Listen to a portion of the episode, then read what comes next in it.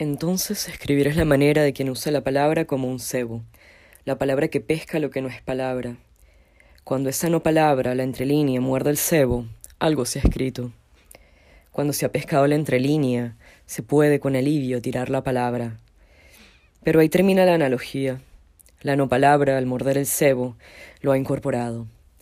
Lo que salva, entonces, es escribir distraídamente. Los esfuerzos de transmisión de la epifanía, de la iluminación profana, parecen ocupar ya el centro absoluto de una novela como agua viva. Si bien el misticismo que bordea y atenta contra lo figurativo parece estar en el núcleo de la producción lispectoriana toda, una novela como Agua Viva podría representar un paso más allá en esta avanzada de la difuminación que constituye, a la vez, un proyecto de realismo literario.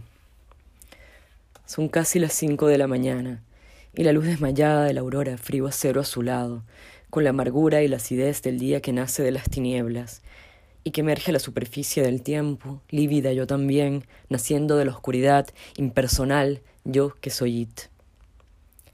Solo lo equivocado me atrae, le dice la narradora a un hombre que ya no se enternece con sus defectos, y quizás desde el desdibujamiento impuesto por el desengaño amoroso, la mujer que escribe Agua Viva se instalará en una serie de umbrales reiterados, en cuya iluminación, desmayada, evanescente, encontrará un refugio, más certero que cualquier borde o delimitación precisa, de cualquier foco que perfile con nitidez una experiencia cuya verdad es precisamente la tendencia a la indeterminación, incluso al extravío. Lo equivocado, lo que no es, por definición, pero que al mismo tiempo es la verdad del mundo, todo el equivocado de las categorías y de las totalizaciones, el mundo entero en su singularidad proliferante que objeta categorías y límites permanentemente. como narrar la diafanidad de lo indeterminado? La narradora de Agua Viva, al igual que aquella de La Pasión según GH, es una artista.